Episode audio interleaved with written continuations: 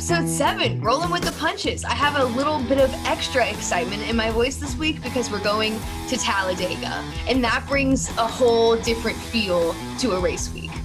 Yeah, absolutely. Uh, I always love going to Talladega. When you go there, the, the enormity of it, and the fact that you know you knew that no matter no matter what who qualified where, you were going to see one heck of a race. You were Talladega was about speed it was about taking risks. It was about hold your breath photo finishes.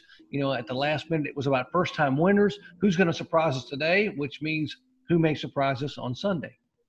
Well, and given the the racing that we've seen since returning to the racetrack a few weeks ago at Darlington, I'd have to imagine that what we're going to see this weekend at Talladega is going to be Talladega at its finest. And I know so much of Talladega for the fans obviously is getting to go and getting to experience it, but have yourself a little Talladega at home and enjoy some racing uh, on the television because it can be just as good from your couch. But yes, episode seven, rolling with the punches. We don't have a guest this week. It's just uh, me and you, Dad.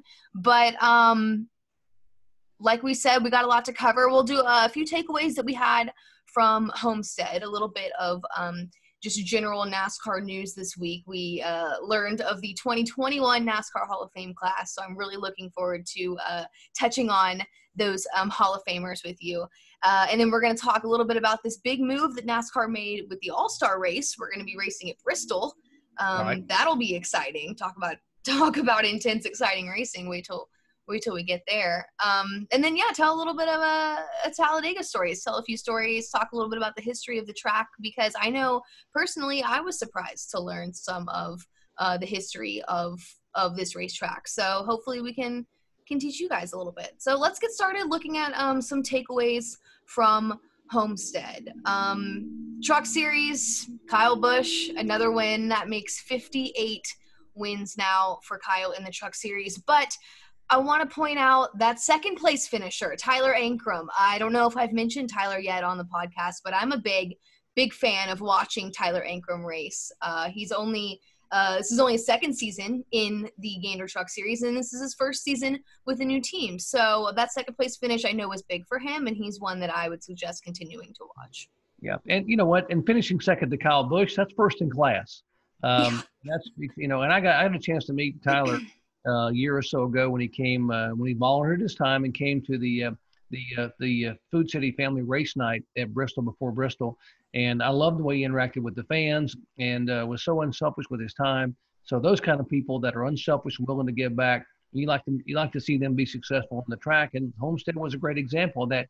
Uh, in in spite of Kyle Busch having to start in the back of the pack and go a lap down early, uh, uh, but he was able to win the race. But Tyler, I think that's a nice statement on where where his uh, his career is headed yeah, Kyle Busch being being Kyle Busch, nothing surprises me anymore uh, when it comes to watching him in a, a, truck. Honestly, he is he is the best of of the best in the truck series. But yeah, Tyler Ankrum, personality, I could do a whole episode talking about Tyler Ankrum's personality. We don't have time time for that today, but definitely one to watch. Um, all right, let's look at the Xfinity series. Second win this season for the rookie Harrison Burton. Harrison, wow, okay, rookie. I said rookie. This is a wow. kid who had only one year of full time experience in the truck series, moves up, is in a Joe Gibbs race car, Joe Gibbs composite body car, and is slinging that thing in the Xfinity series. Two wins already this season. What? Where, yeah. what does he do next? What do you do with the kid that's this well, good already? He, you know, he looks like he's 15 years old, and he's not. But uh, He's not much older than that, though. He's not much. Just a few years. Four years. And, and and and the thing is, you know, coming from that family, from his mom and dad, from Jeff Burton and Kim Burton. Kim was a great college athlete. Jeff is a phenomenal driver uh, and now broadcaster. Uh, he matured so quickly because that's just how his parents are, uh, and that's how you know. It reminds me that his parents raised him the right way. Basically, reminds me a little bit of what um, you know, uh, the, the Elliotts did with, with Chase. I mean, you know, in, I think that, you know, helping this young man understand what's important. He developed himself. He's worked hard. He has a workout routine. He's in great physical shape. He's mentally tough.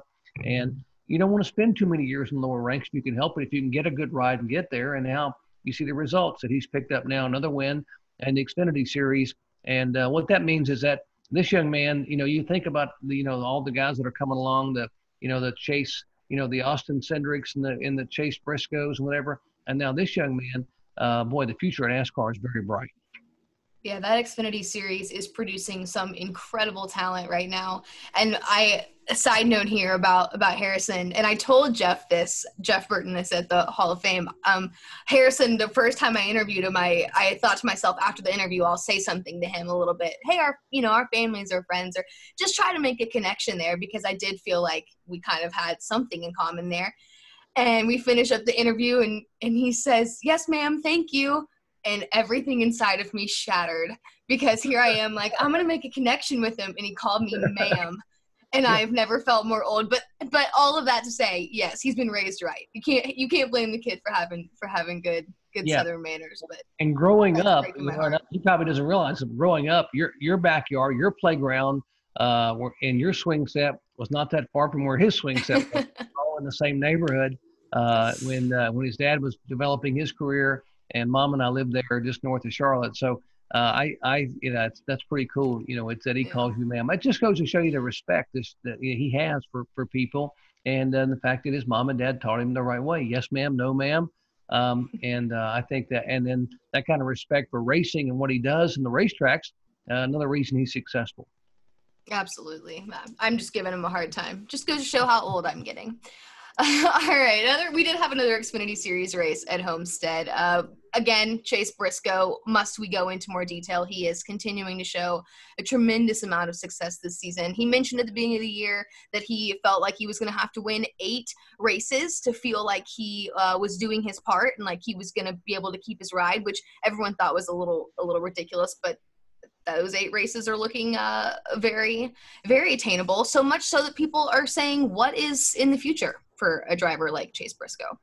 Well, I think that when you when you take the team manager because out of necessity and put Zippy on the box and Zippy goes come to, who who call all those races and those championships years, you know, for for uh, uh, Tony Stewart, and you impress everyone, you know, with what you do and how you do it. Uh, I think that as soon as as soon as there is sponsorship and a ride available uh, with that uh, Stewart-Haas team, uh, they've got to put this young man in the car. You don't want to throw him to the wolves, but gosh, there's so much young talent out there, and you see what he's done and how mature he's been. You know, um, and especially with uh, you know he had one day it was pretty good, really good. Another day it wasn't very good at Homestead, but uh, he bounced back so quickly. That's the good thing about young people, young athletes, is that you know you have to remember uh, it's tomorrow that counts, and uh, or today, not about yesterday. You don't think about the last lap or the last inning or the last pass you through. You worry about the next lap, and and I think uh, it, Chase Briscoe did just that and got the win. And I think now, if I'm the Stewart-Haas team, I'm thinking about the next year for this young man in the next series, which means Cup. Right, and obviously, you know, the question there is where, what ride, what ride is available. But that's again, that could be a whole nother episode because we we have a few rides we're gonna have to fill at the end of the season. That's you know, that's all for that's that's for silly season. That's for yeah. for another day. Um, all right, we did, uh, and then of course we saw another win, win from Denny, third win this season uh, from Denny Hamlin. I was looking at it though because uh, to me, I, I felt like he had more wins. I don't know why that is, but to me, it just it, it felt like um, this wasn't just number three. But I noticed both Penske and Joe Gibbs both have four wins so far this year, so it's it's it's a pretty even playing field when it comes. Yeah, and, and and give a call to that team. Denny Hamlin. Not only did he win the race, he won both the previous segments in that the day. So he right. won. He won basically. He swept. He you know he the trifecta. Um, and now a lot of teams, several teams were saying we were expecting to run at 3:30 in the sunshine and 95 degree heat. Instead, because of several lightning delays, we ended up running at 7:30 when it was 75 degrees and dark, and that made a mm-hmm. big difference. And some of the teams were set up to run in the heat of the day and uh, couldn't couldn't make adjustments like they wanted to with their car. Denny Hamlin's car was good no matter what time, how many laps they ran at what time of the afternoon. So he picks up his third win at Homestead and his third win of the year. So uh, serving notice that you know that's uh, uh, that they're gonna they're gonna be a factor. And you know think about that. You know he finally gets Denny Hamlin finally gets his crew chief and car chief back after losing them for mm-hmm. suspension for four races after that little tungsten issue um, that came out. Uh, so and boy, he made the best of that, you know, getting just basically spanking everybody at Homestead, Miami with that victory. Yeah, I, I wanna I wanna get your thoughts too coming out of that race. I've been really vocal in the past about Tyler Reddick, the rookie Tyler Reddick. I um, really enjoy watching him him race, and I think that he absolutely proved the potential that he has just as a rookie in the way that he raced at Homestead on Sunday. What were your thoughts watching Tyler uh, race against the best of the best? Well, I'm, I've, I've been impressed with Tyler Reddick for the last year and a half, two years. In fact, I, I, I was at Richard Childress Racing at RCR uh, to help them see their kick off their 50th anniversary celebration last year, and there were people in the room who were guests, uh, other other uh, media and others uh, in NASCAR who kept telling them, "Look, hey, hey, RC, this kid Tyler Reddick is the real deal. He is he is he is something. This kid's got a bright future. You better hang on to him, and you better get him in Cup quickly because if you don't, someone else will." Uh, which is exactly what Richard Childress has done. I, so impressed, Tyler Reddick. And here's the other thing: I that when you when you hear the other veteran drivers talk about him, uh, they talk about and they race about. They talk about how much respect they have for his car control, how mature he is on the racetrack um, in terms of he races you clean. He gives you room to pass. He doesn't get it. He doesn't cut you off and get in your way. Uh, that's a sign of a young man who really understands where he's going and has a has a good handle on what this whole sport's about. And so he's already building respect among the veterans, and he's out running. And then he has that kind of day, so uh, gets a top five finish. You know, and and quite honestly, Jesse, if if they don't if they if they short pit him on that last pit stop and bring him in because tire tires fall off is so significant, he could have made up three or four seconds by pitting a lap or two earlier. He might have won the race. Uh, now, but you know, you know, if, you know, so that you can what if yourself all day. But you know, they sure. did, and he still gets a great finish. Something about watching how confident he was running the fence at Homestead. And now we know he's had he's won championships there. He's he knows how to win right. that racetrack, but that's in an Xfinity series car. I mean the the the the possibilities for damage in a Cup Series car are way higher, but the confidence that he had running that high line was so fun to watch. Um, I'm just I'm I'm very much looking forward uh, to watching him the rest of the season, and obviously continuing on in the, in the Cup Series. But um, that yeah, was just fun for me. I like good, good racing at Homestead. I personally, I like Homestead as a regular yeah. season track and not a championship. I thought it produced a, a little more um, risk taking when it came to how guys are racing each other. Yeah, and because I've been there all many many years when it was the season finale and it was the championship week. It was Ford Championship weekend down there, and you go to the drivers' meeting, and the NASCAR executives go into drivers and they say, "Okay, look, this is a championship weekend. We have these this guy and this guy and this guy this guy are, are running. Don't get in the way. Don't be a factor. And if you create a problem for one of these guys, you better create the same problem for the other three. In other words, let everyone race. Let these guys decide the championship. So it was sort of like telling people, hands off. Okay, wait, stay out of the way. run your race. But then this is the first time that you haven't had to worry about, you know, a championship. You can go out there and run as hard as you want to, change your strategies, and then of course, um, you know. And I like the track. I like the track. It's a mile and a half track when it was first built, it was rectangular. It looked, was built sort of like a mini Indianapolis Motor Speedway. And then they changed the design because it was so hard to get in the corners. And we had some pretty, pretty bad wrecks there. And they made it into a mile and a half oval. Uh, and, uh, but I love the palm trees, the water uh, in the infield, everything that just, you know, just the, the flavor of South Florida. You walk, you drive out on the track, you're right in the, right in the mouth of the Keys there. So the weather is nice except for a little bit of afternoon lightning.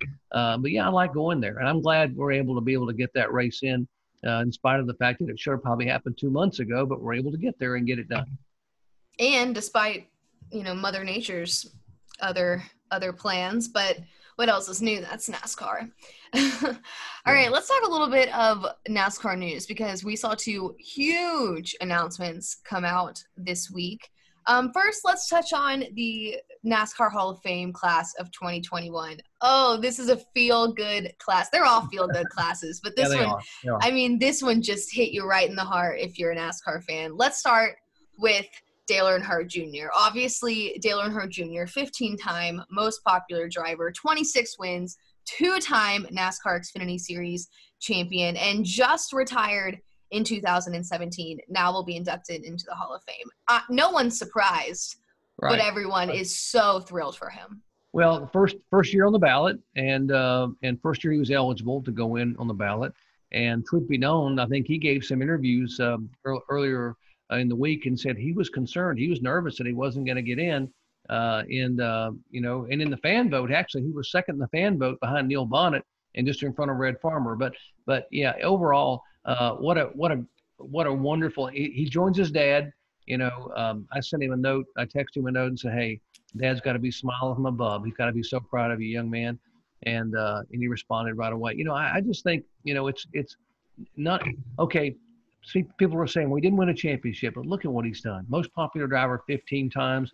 How much has he given to the sport? Two time Daytona 500 winner, 26 wins. The only driver with more wins that was eligible was Carl Edwards. But, you know, Dale Jr. is one, you know, you mentioned the two Xfinity titles. And I was there calling a race both times he won back to back years in, in the finale at Homestead. Uh, three championships as a car owner uh, for Junior Motorsports. So, uh, and, and all that he's done for the sport. Um, you know, there were times where he probably should have just walked away. You know, when he had the concussions, he could have walked away, but he felt like he wanted to, to stay and race, and for several reasons for the fans, for someone he thought the world of and thinks the world of is Carlin or Rick Hendrick, and to be able to leave on his own, be able to make it, you know, rather than having an injury drive him away. He wanted to leave on his own terms. Uh, but he did that for the sport and for the fans. So, yeah, someone like that that's given so much, I'm so thrilled for Dale Earnhardt Jr. to be in that next class. And uh, you know, it's class number 12 for the NASCAR Hall of Fame. Class number 12. Wow.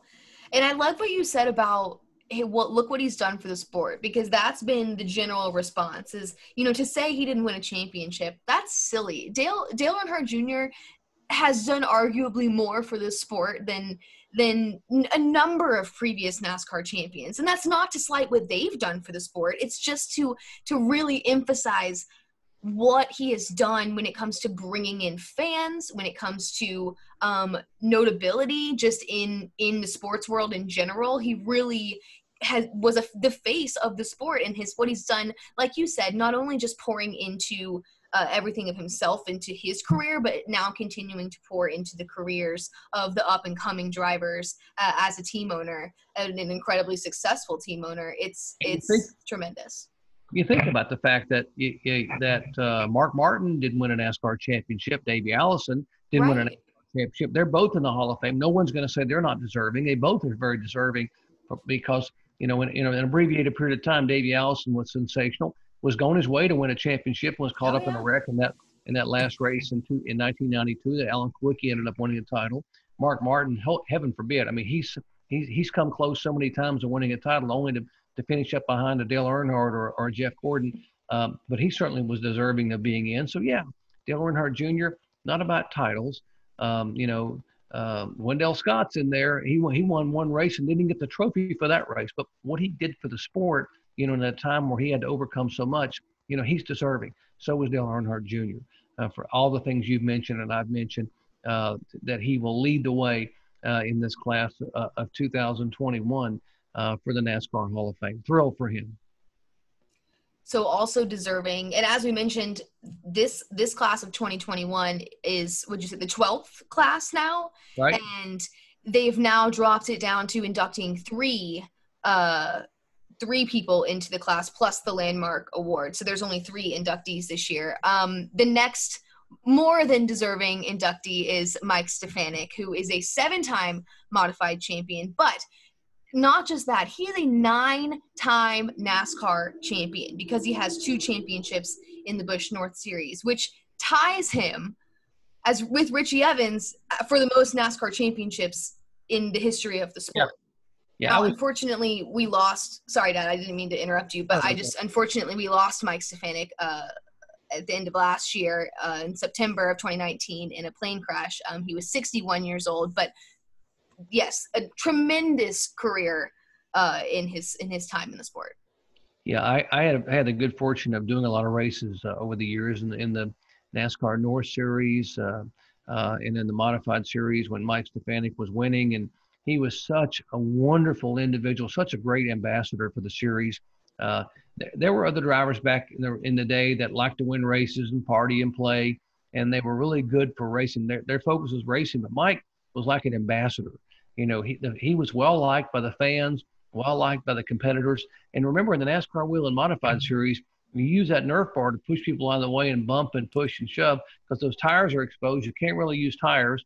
um, because that can be dangerous. But that they're normally you don't have a lot of friends. But Mike Stefanik had a lot of friends, people who liked him. He and Julie, his wife, uh, were just um, so so warm and welcoming. Uh, no matter where you were, you walked up to Mike, he would always take time to talk. Um, you know, so I'm I'm thrilled that uh, the nine-time champion, uh, that NASCAR's had enough vision. There are people in that room voting. There, I think there were 65 people now this year that they've added, 65 members this year who are actually voting, and they realize how important it is to get Mike in. I wish he was around. Uh, you mentioned the tragic loss uh, from the plane crash, but I've got to believe Julie uh, and the family will be there and be all lit up when it comes uh, the time for his his induction, and so, certainly well deserved.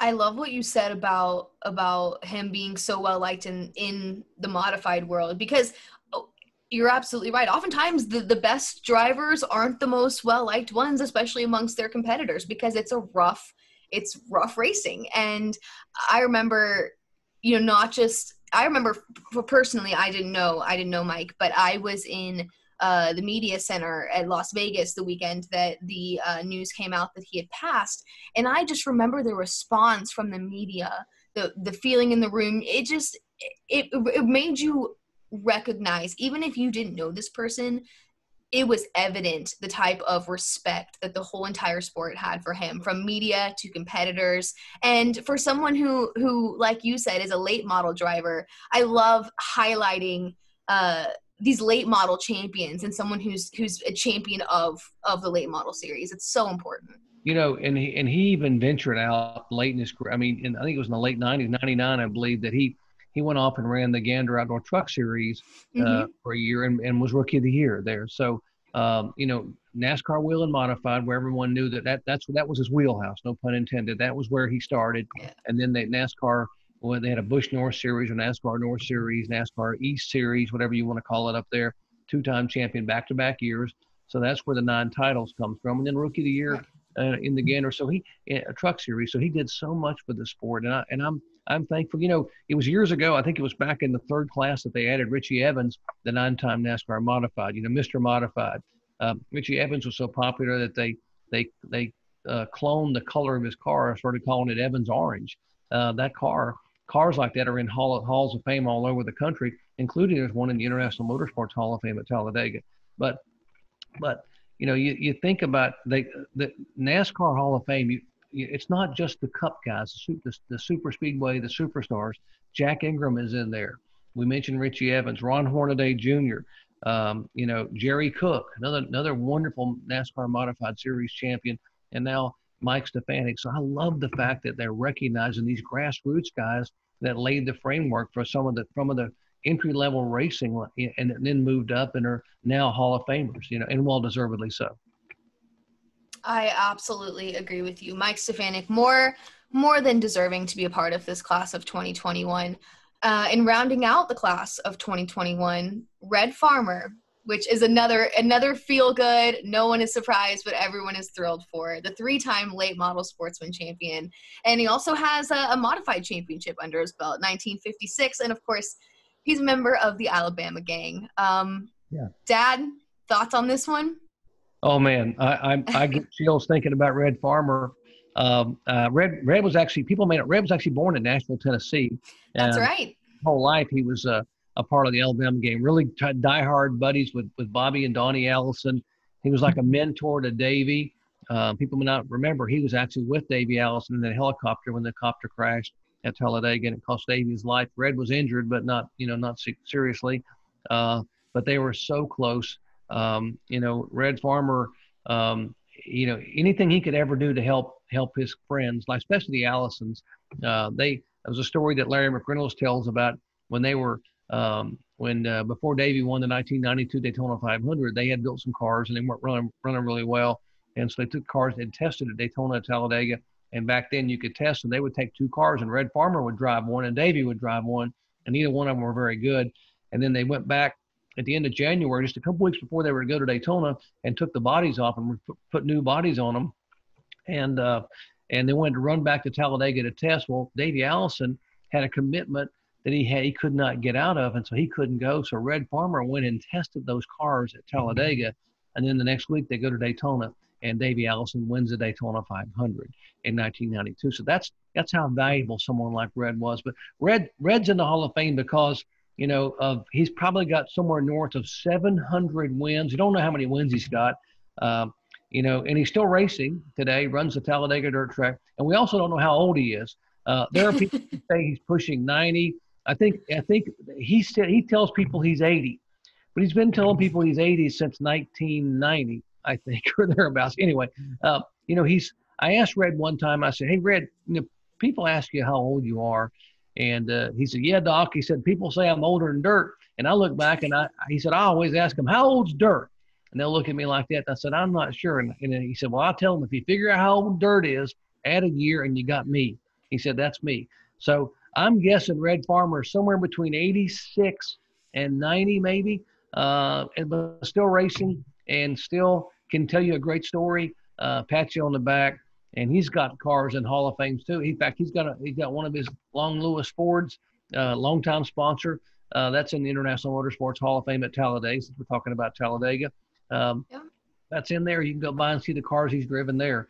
Uh, and if you go down to the Talladega short track, you might get a chance to see Red Farmer running a dirt race there because he still competes at, at the age of whatever, uh, dirt plus one. the age of whatever, and and competes well. Yeah. I mean, he is still very much at it. It makes me feel, it makes me just so happy to think about what this induction ceremony will look like and what it will feel like. Now I know things are up in the air with the state of the world right now. But Dad, you and I had the the privilege, the honor of yeah. attending the uh, NASCAR Hall of Fame induction ceremony over the past two years. You attended and took me as your guest, which I'm very thankful for.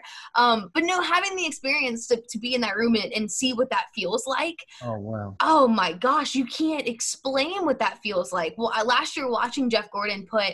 Uh, put the jacket on. I mean, it, it, it truly yeah. watching watching um, uh, all of these greats just sit on the stage together as a as as a Hall of Fame class. It really is unlike anything else. And now thinking about Dale Earnhardt Jr. being on the stage with with Red Farmer and in this in this celebration of their career, I I, yeah. I would love to be in that room.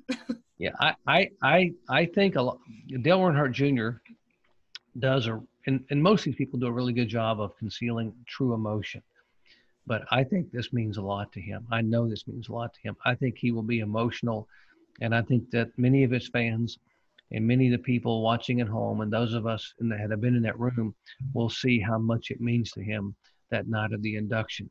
Uh, because this is something that that means that that's you know that that that's what the Earnhardt family legacy should be being being a winner being a in the Hall of Fame which is where his dad is and now where he is.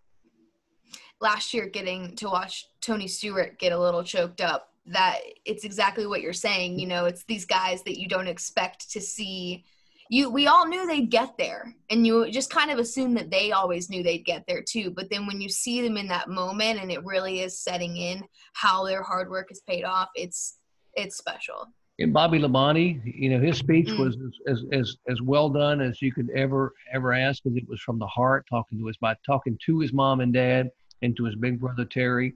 And as you mentioned, Tony Stewart, given the whole chronology of where he came from, and thanking all the girlfriends that contributed along the way, you know, I thought some of those. He knows where he came from, man. you know what? And that's classic. That is classic smoke. That's Tony Stewart just just telling it the way it was and the way it is. So yeah, that's a special night in the Hall of Fame. And what a great class, as you mentioned, Dale Earnhardt Jr., Red Farmer, you know, Mike Stefanik, you know, Earnhardt Jr. and Stefanik coming from the modern era, Red Farmer coming from the pioneer era, and nipping Hershel McGriff, by the way, which I think we'll get in. Hershel's 91 and still racing, uh, and and uh, and I can't wait till Hershel can get in because Hershel's got a story about uh, 1950 when he drove his car and all the way from California uh, from Bridalveil, Oregon, actually to, to Darlington and ran the Southern 500, the very first Southern 500.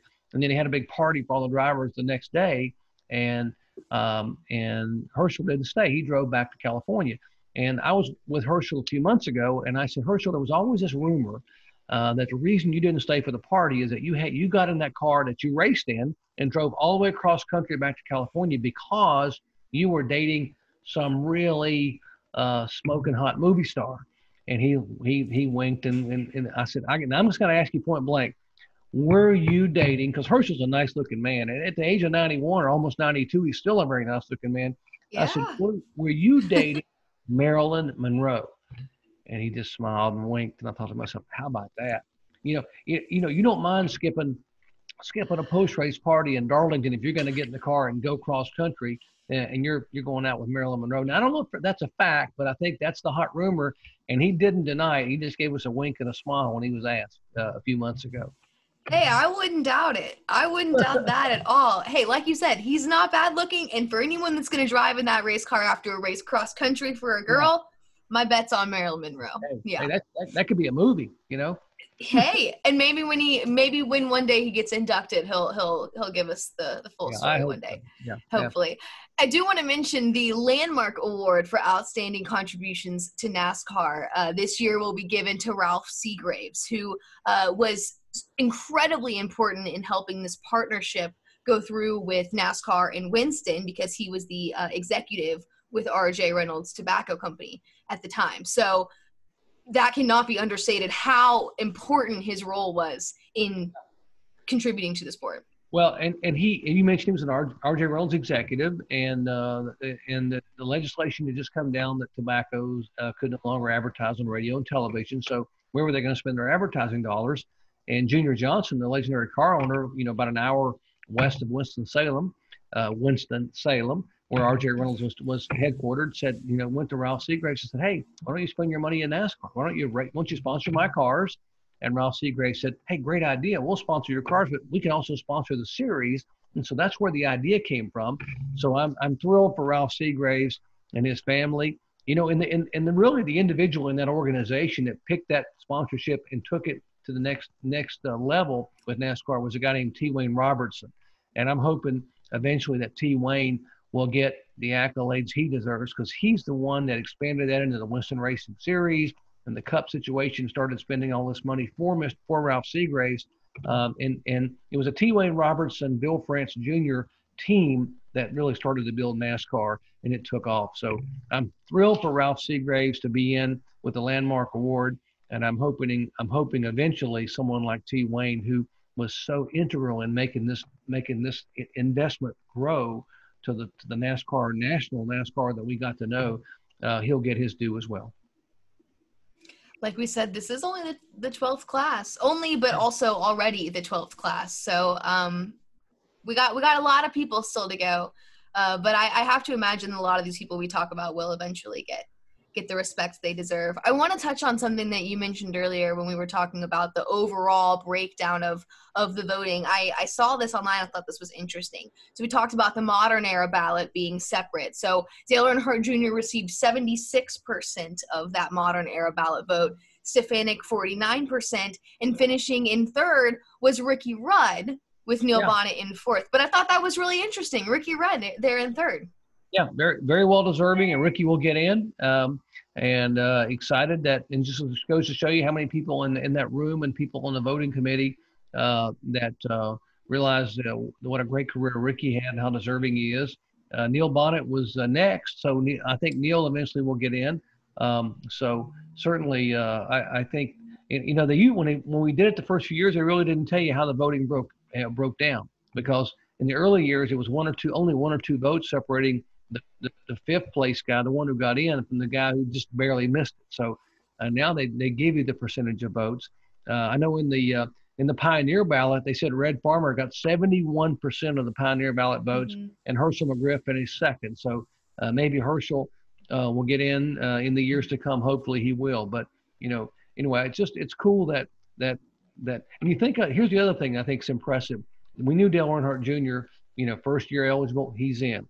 But the fact that Mike Stefanik was able to get more votes than Ricky Rudd and Neil Bonnett, both of which are so well thought of, highly respected for their Cup Series careers, uh, says a lot about the people who realize who knew Mike Stefanik. So, uh, and we all know that Ricky Rudd and Neil Bonnett will get in eventually, and maybe next year. Also, I just love that that we're in a time where our pioneer vote uh, drivers are m- still more active than our modern era drivers. Isn't that so funny to think? We're looking at these guys are still competing, and you know, juniors retired, Ricky Rudd's retired. So it's just man, it's fun. I love NASCAR. It's a sport where you can drive for as long as your as your body's going to let you. Yeah. I remember going to Daytona when I was uh, quickly quick story when I when I was uh, in college. First time I'd ever been there, and uh, I got a chance to go down with a family friend, and and uh, we had a credential to be in the garage area uh, to help out with uh, for Benny Parsons. Uh, but we went up and sat in the stands because it was it was unreserved seating for the for what was in the the Permatex 300, the sportsman race there, and Oh, okay. and and I remember watching two red farmer and another car rolling side over side out of turn four in the short chute down uh, into the into the trioval area at Daytona, uh, and I'm thinking to myself, holy cow, these guys have got to be banged up. They just got to be. And then after the race, we, we took our credentials, went back in the garage area. And we're strolling by, and there's Red Farmer talking to other guys there, laughing and giggling like nothing had happened.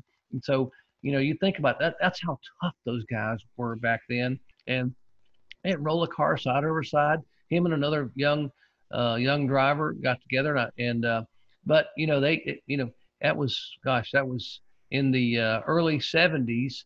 And here we are at 2021. He's moving into the NASCAR Hall of Fame class. So hey, you know, you know, it's um, you know, he's had a few tough ones, but uh, he's still rolling. Yeah, still as tough as ever, that's for sure. All right, more huge news coming out of the NASCAR world this week. The All Star race has been moved to Bristol. Oh, Thunder oh man, that one got my heart going when that announcement came Yeah. out. Wow, I am thrilled. Now, obviously, a little, little sad because the All Star race has obviously always been in Charlotte for the most part, and uh, it's a home race for NASCAR. But Bristol at 7 p.m. in July, best of the best. I I think I think it's going to be incredible. Well, I I I, I got to tell you this, Jesse. You know, uh, Bristol. You know, I love going there. Uh, the atmosphere, being in Thunder Valley. You, you get up there in the afternoon. You go by a couple of our favorite barbecue places. Get a couple of plates of Q. You go over early. Get in the racetrack. Uh, you know, Bristol's full contact stock car racing. Uh, the last great Coliseum, whatever you want to call it. I call it Thunder Valley. Um, and uh, you know, I remember um, going on the air. I'm just just just the majesty of that place and watching those cars at night uh, going around and backfiring in the fire and the lights. It just and there's going to be rubbing and, and bumping and grinding and all kinds of pushing and shoving. Just a concession stand. But no, I mean on the racetrack. and uh, I remember calling the race one year uh, when we had a helicopter that came through the valley. As we're coming on the air on ESPN, the helicopter was flying through the valley and it came across a ridge and then there was Bristol Motor Speedway you know, and the big and all the lights and its majesty. And I said, "Welcome to the Rose Bowl of racetracks, Bristol Motor Speedway." And the back door of our broadcast booth came flying open, and we're on the air. We're just uh, on ESPN, and it's Bruton Smith, and he comes running in. And says, "I love that Rose Bowl of racetracks. I love that, Doc." And and and that's exactly what it looked like to me. Was that that that shot you get coming across the mountains of the Rose Bowl, you know, on New Year's Day, and that's and that's what Bristol was: the lights and the people and just the atmosphere. But now the the All Star race in, in in the Open, they're going to be there on a Wednesday night, so it's prime time television. Uh, and uh, yeah, believe me, you think there'll be any contact there? It's a non-points race. You think there'll be any pushing and shoving, any tempers flaring?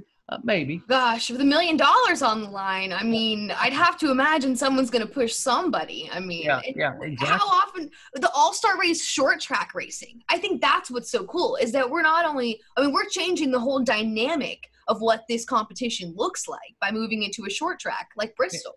And and and and in the in the race a few weeks ago, there were no tempers when that one was over. Are you kidding me? yeah, oh yeah. off the wall, and you know, and you had Blaney on the wall, and you had Hamlin in the wall, and you had you had uh, you know Lag- Lag- Logano and Elliott. You know, you know. And there was no one in the stands. Yeah, Let's yeah. take And that into account. So you were ever, you were trying to make sure you get yeah. Imagine now there's no points and there won't be fans. So I mean, how how cool is that? I can't wait. I just can't wait. Um, great move by NASCAR. Uh, wonderful move to, to, to move the All Star in the fact that you can still go up there and it's a it's running the evening on a Wednesday night. I think the people watching at home on Fox are going to love it because they're going to get to see something. Oh, and by the way, I know some people are sort of losing their mind over it, but by, I, I like the fact they're moving the numbers, making things different. They're going to move the number back in front of the rear wheel, and which gives you the whole door uh, for sponsorship. Now, it isn't what we normally do. Some people are saying the cars don't look symmetrical, but I'm not sure when the race is over at Bristol they ever look symmetrical again. Right. but so so don't worry about it. That number may not be that long anyway. The way they're going to be Probably not. Anything on a quarter panel doesn't usually Yeah. last very long at Bristol. exactly. But I think it's going to be a, going to be a wild night. Well, and I think too, going back to moving it from Charlotte, uh, Marcus Smith, you mentioned Bruton back in that story, but Yeah. you know, Marcus Smith, he he gave an interview talking about how excited he is and and to to move this race, and he just wants, uh, you know. As the as the owner and, and the one in charge of Charlotte, there he just wants the best show for all the fans and for the drivers. And if that means it it's at Bristol and that means moving it to Bristol means you can get thirty thousand NASCAR fans in the stands, then he is all for it. And there's plenty of time for Charlotte to have its to have its time. And what Marcus has done, and let's give a call to Jerry Caldwell, the general manager Oh yeah. Motor Speedway, and what a job he has done. You, you harken back to what they did with the football game, with the battle at Bristol, with, with Tennessee and Virginia Tech, setting the all-time record for attendance for college football. You know, not at the Big House, not at, you know at Michigan, not at the Horseshoe at Ohio State. You know, not at Bristol Motor Speedway, 159,000 plus there. Uh, I was there for the game for game day. Did the game on E ESPN. What a night! And that's thinking outside the box. You know, building that football stadium inside Bristol Motor Speedway.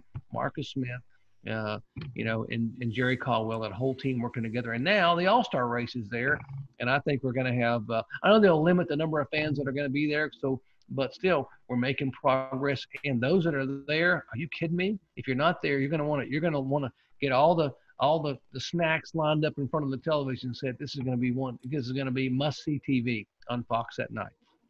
Oh, absolutely. Hey, funny story about that about that football game. I was there as well, uh, thanks to you. I got to watch it from from the stands, and I think one of the funniest things for me, being a NASCAR fan, being a NASCAR family, was. Uh, and having all of my football friends come in to watch the race, Bristol, in an incredible PR move, had um, stock cars set up on the banking of the racetrack so that people showing up to watch the football game could get an understanding of what it looks like when there's a car on the track.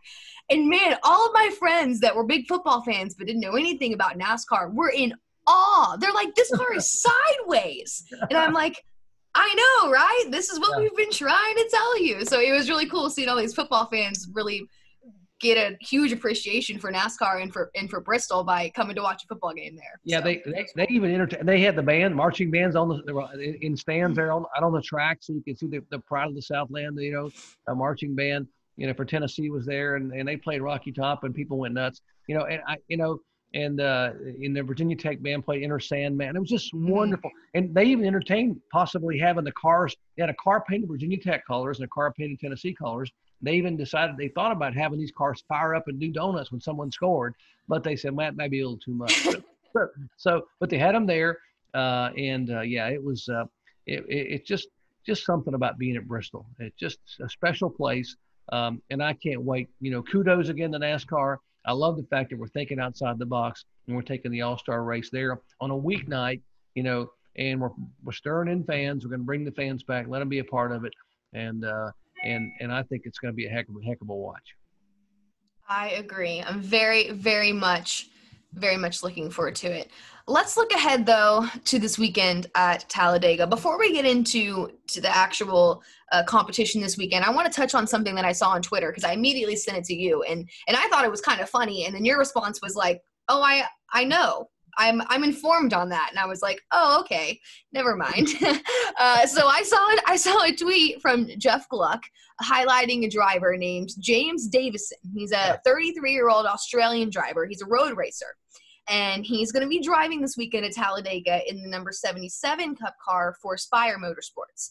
So for for James Davison, this is his first time in a stock car on an oval, much less a super speedway.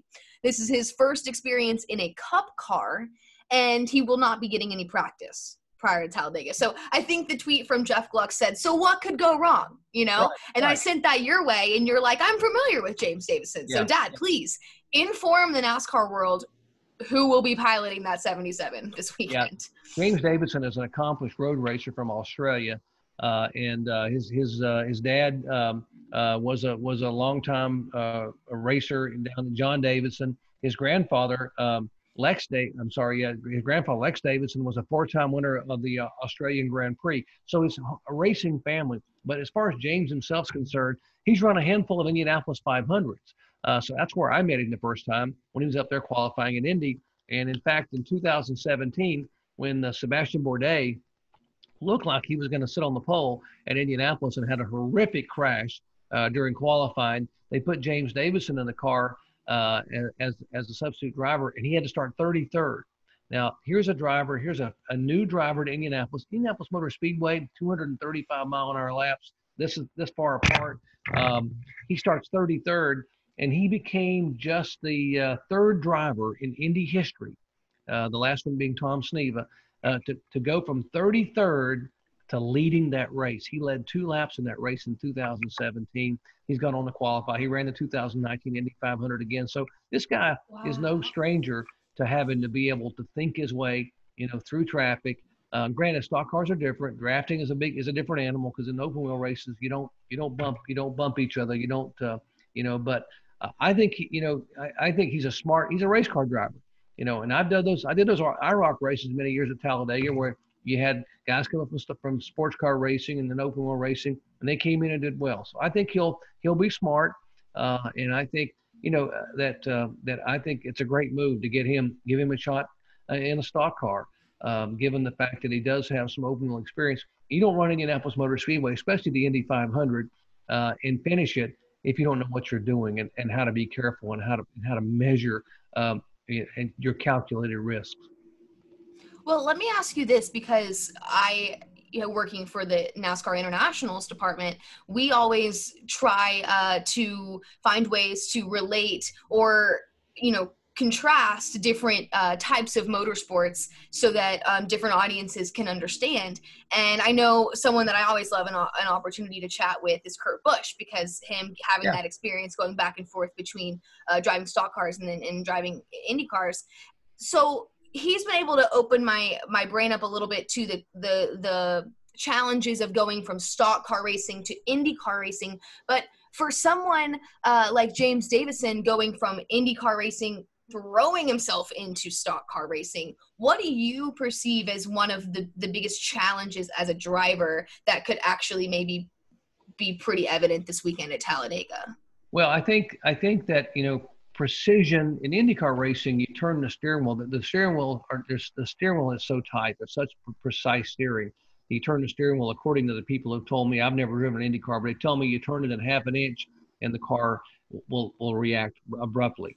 Uh, and so when guys go from IndyCar racing to a stock car, or for example, when Danica went there, uh, you talk right. about how sloppy a stock car feels in steering. You got to turn it. You turn the wheel, nothing happens. You turn it more, nothing. You turn it, you turn it. Finally, it, it starts to turn because uh, you got a lot more weight, uh, and uh, and you got you know, and you really got to crank the steering wheel. So you you got to be on top of the steering. You got to be moving that steering wheel. But as an Indy car, if you move the steering wheel very much, you're in you're in serious trouble because that car is going to react even one way another, and you end up spinning and back in the wall.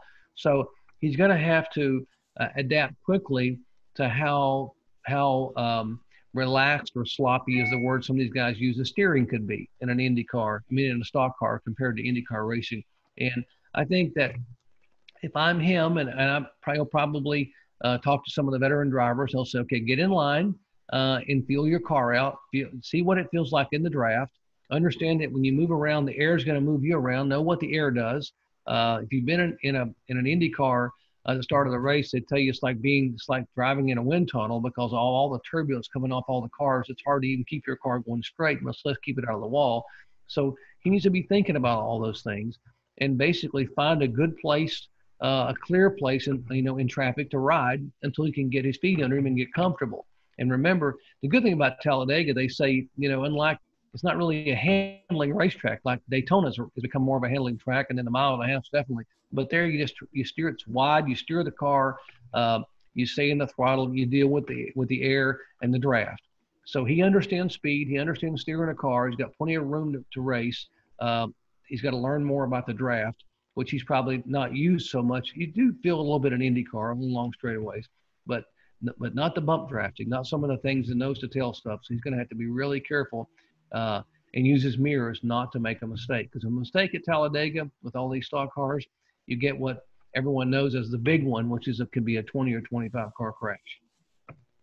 Interesting. So it'll be it'll be a really interesting challenge for him balancing i guess like you were saying, saying finesse but also this aggressive right. uh more um uh, you said you know more jerky if you will more aggressive on your body racing and you know and in Spire Motorsports is a, is a one car operation so uh you know the equipment that he's in i'd have to imagine is is very different than the equipment that he's used to running uh in obviously different cars, but I just mean in comparison to his competitors, um, he has he has a bit of an uphill battle uh, on the equipment side as well. So um, I'm really excited to watch that. I think that's a great storyline heading into this weekend that already has uh, phenomenal racing um, yeah. on the horizon. And so. I'm glad he's getting an opportunity to get there. I mean, he's a, he's a young driver that uh, will have some people who watch them at you know, in Formula, you know, Champ Cars and Star Mazda back in the early year, you know, Firestone Indy, the Indy Light Series, and then in IndyCar you know, the Grand Am series. So he's run a lot of of of, um, of open wheel kind of road racing series and, and the open wheels, you know, on, on the ovals. And now he gets to try a stock car, which you know you, you don't know. You know, I remember talking to legendary four-time Indy 500 winner Rick Mears, and Rick Rick told me, so you know, he one of his regrets was that he didn't get a chance really to, get, to have a legitimate shot to get in a stock car. And I think somebody like Rick, with all his talent, and ability, and just and just you know car control, would have been really good in a stock car. You think about Mario and AJ and these guys that went and won in stock cars at Daytona and won big races. I think Rick Mears would have been right there with them winning races, but he just never got a shot. So I'm glad someone like James Davison, as young as he is, gets that chance.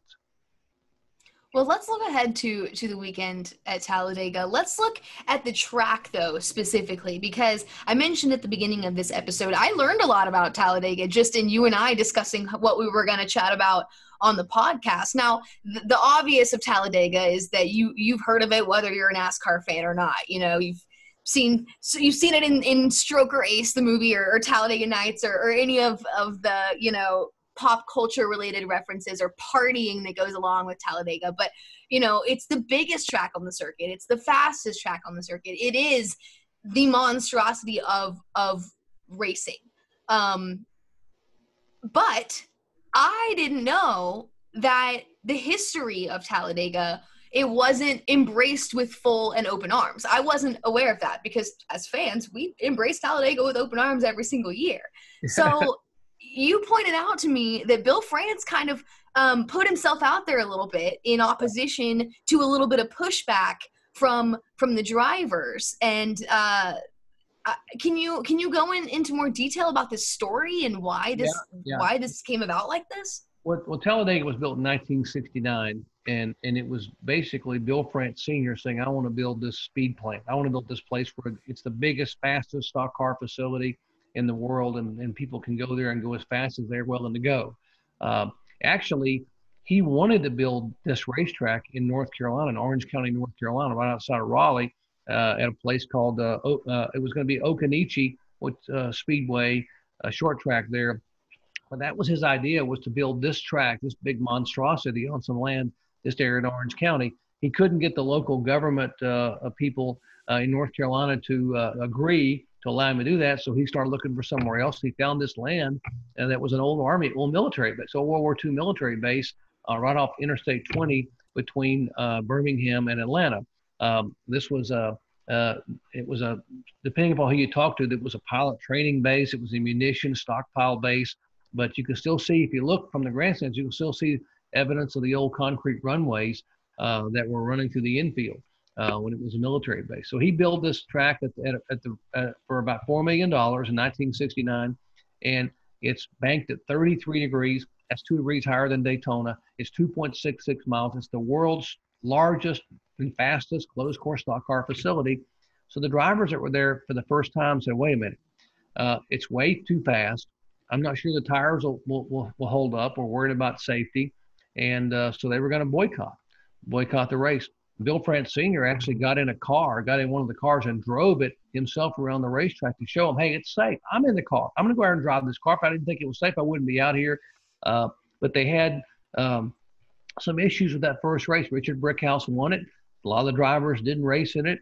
uh, a, a, young man by the name of Richard Childress did race because he was there for the race the day before and used some of the monies he won in that race to go back and invest in his race team. And you know what happened to Richard down the road. So um, yeah, it was a, it was a uh, it was a, more wisdom, more vision by Bill France Sr. I'm going to build the biggest. I'm going to build the fastest, and uh, I'm going to show you it's safe. Um, and then and that was 1969. And sure enough, it was a year later uh, it was March of actually 1970 uh, that Buddy Baker, in a test there, became the first driver to run a recorded lap at over 200 miles per hour. He ran 200.4 miles per hour uh, in March of 1970, becoming the first driver ever to exceed 200 miles per hour. That car, by the way, is in the International Motorsports Hall of Fame as well, the museum that's there in the parking lot. So that's when everyone realized Talladega was special, uh, that it was going to be everything Bill France Sr. wanted it to be and then some. Um, you think about so it was known for speed it was known for you know big big time finishes big time crashes uh, you know uh, and you know and and surprise winners uh, i look back at the history in 1980 1981 uh, ron bouchard who was a rookie driver uh, was diving down we were 100 feet from the start finish line. He dives down underneath darrell waltrip and terry labonte to take the victory.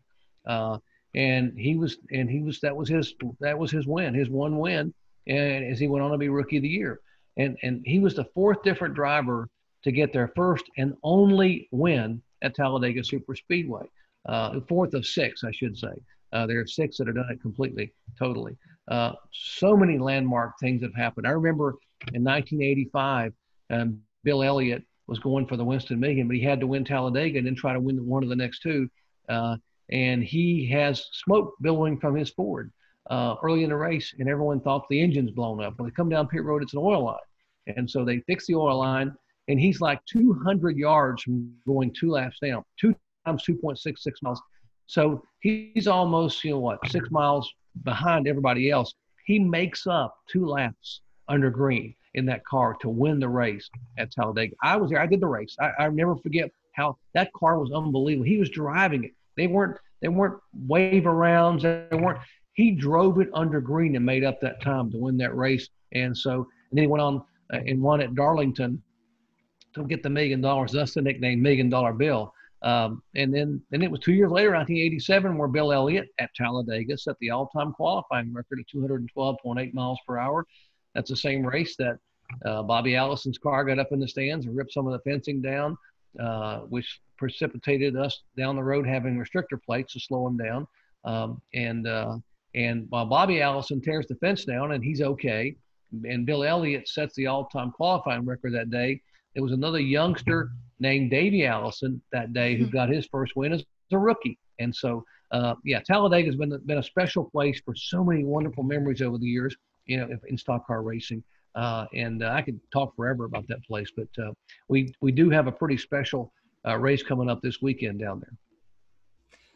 Well, you mentioned Davey Allison getting his uh, his first win, and you mentioned only four or you said six drivers have had their first and only win at Talladega. But it's to note that Talladega, for as wild of a racetrack as it is, and as unpredictable and difficult to handle as it is, it's produced 11 first time winners which right. is so funny to me. But on that list of 11 first time winners are names like you mentioned Davey Allison, Phil Parsons, Ken Schrader, right. Brad Keselowski, Ricky Stenhouse.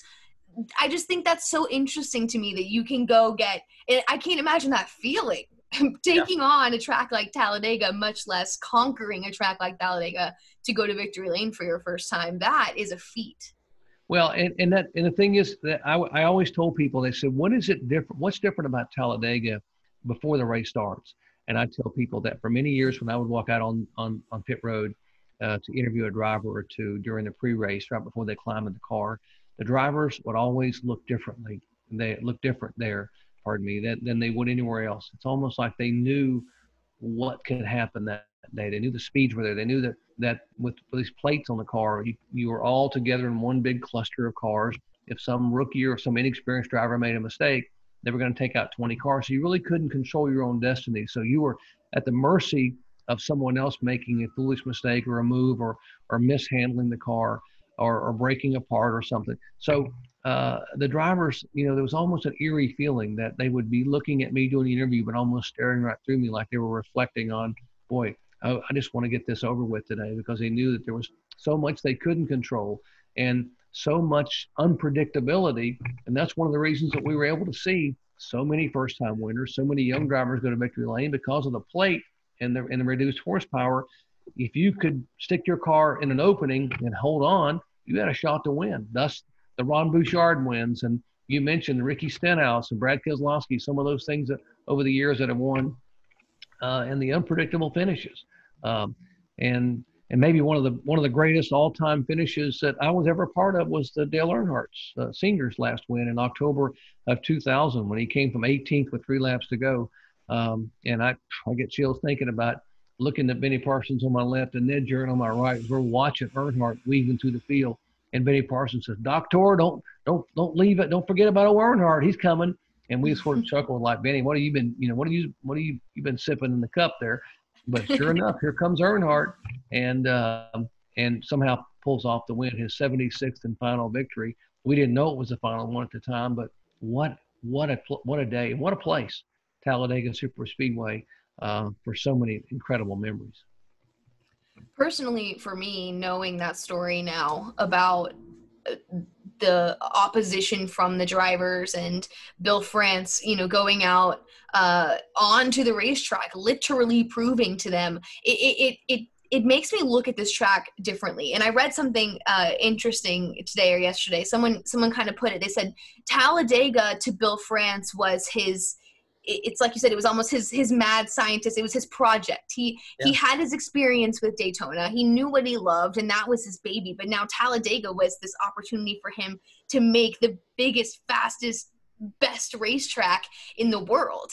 And when the drivers gave him that little bit of not little bit of pushback when the drivers boycotted and said we're not running this place i just i just think it's so cool that that the leadership of the sport came back and said uh, you don't have to run this place, but I will, and I'll show you that you should be running this place. And it's like you mentioned, a lot of them didn't come back and, and run on Sunday, and and that's you know why we saw uh, eventually we saw that driver um, protection program they were under you know disintegrated, and, and it didn't really really matter in the long run because the the example that we saw from NASCAR leadership and that we saw from Bill France was just really cool because it was a great yeah. example of leadership, but also a great example of how much this track meant to him. Yeah, and that's I just view it differently now. Yeah, and you know he I mentioned he built it in 1969, and then in the early 80s, uh, another special project was the International Motorsports Hall of Fame, which is which is open every day, and it's built right there in the parking lot. So even if you're a race fan and you're and you can go to a race at Talladega. I encourage you to go, and, while you're there for the weekend, go go one afternoon and spend a couple hours at International Motorsports Hall of Fame. The cars in there uh, chronicle the history of Talladega and the history of NASCAR, but there's also some cars in there that were that uh, from some horrific wrecks, uh, including the the the, the, uh, Michael Waltrip wreck at Bristol, where the car was cut in half. That car is in there. Uh, there's a Budweiser rocket car that that uh, Stan Barrett ran over 700 miles an hour with a 48,000 horsepower rocket engine and a Sidewinder missile. That's in there in that in that museum. But Bill France Sr.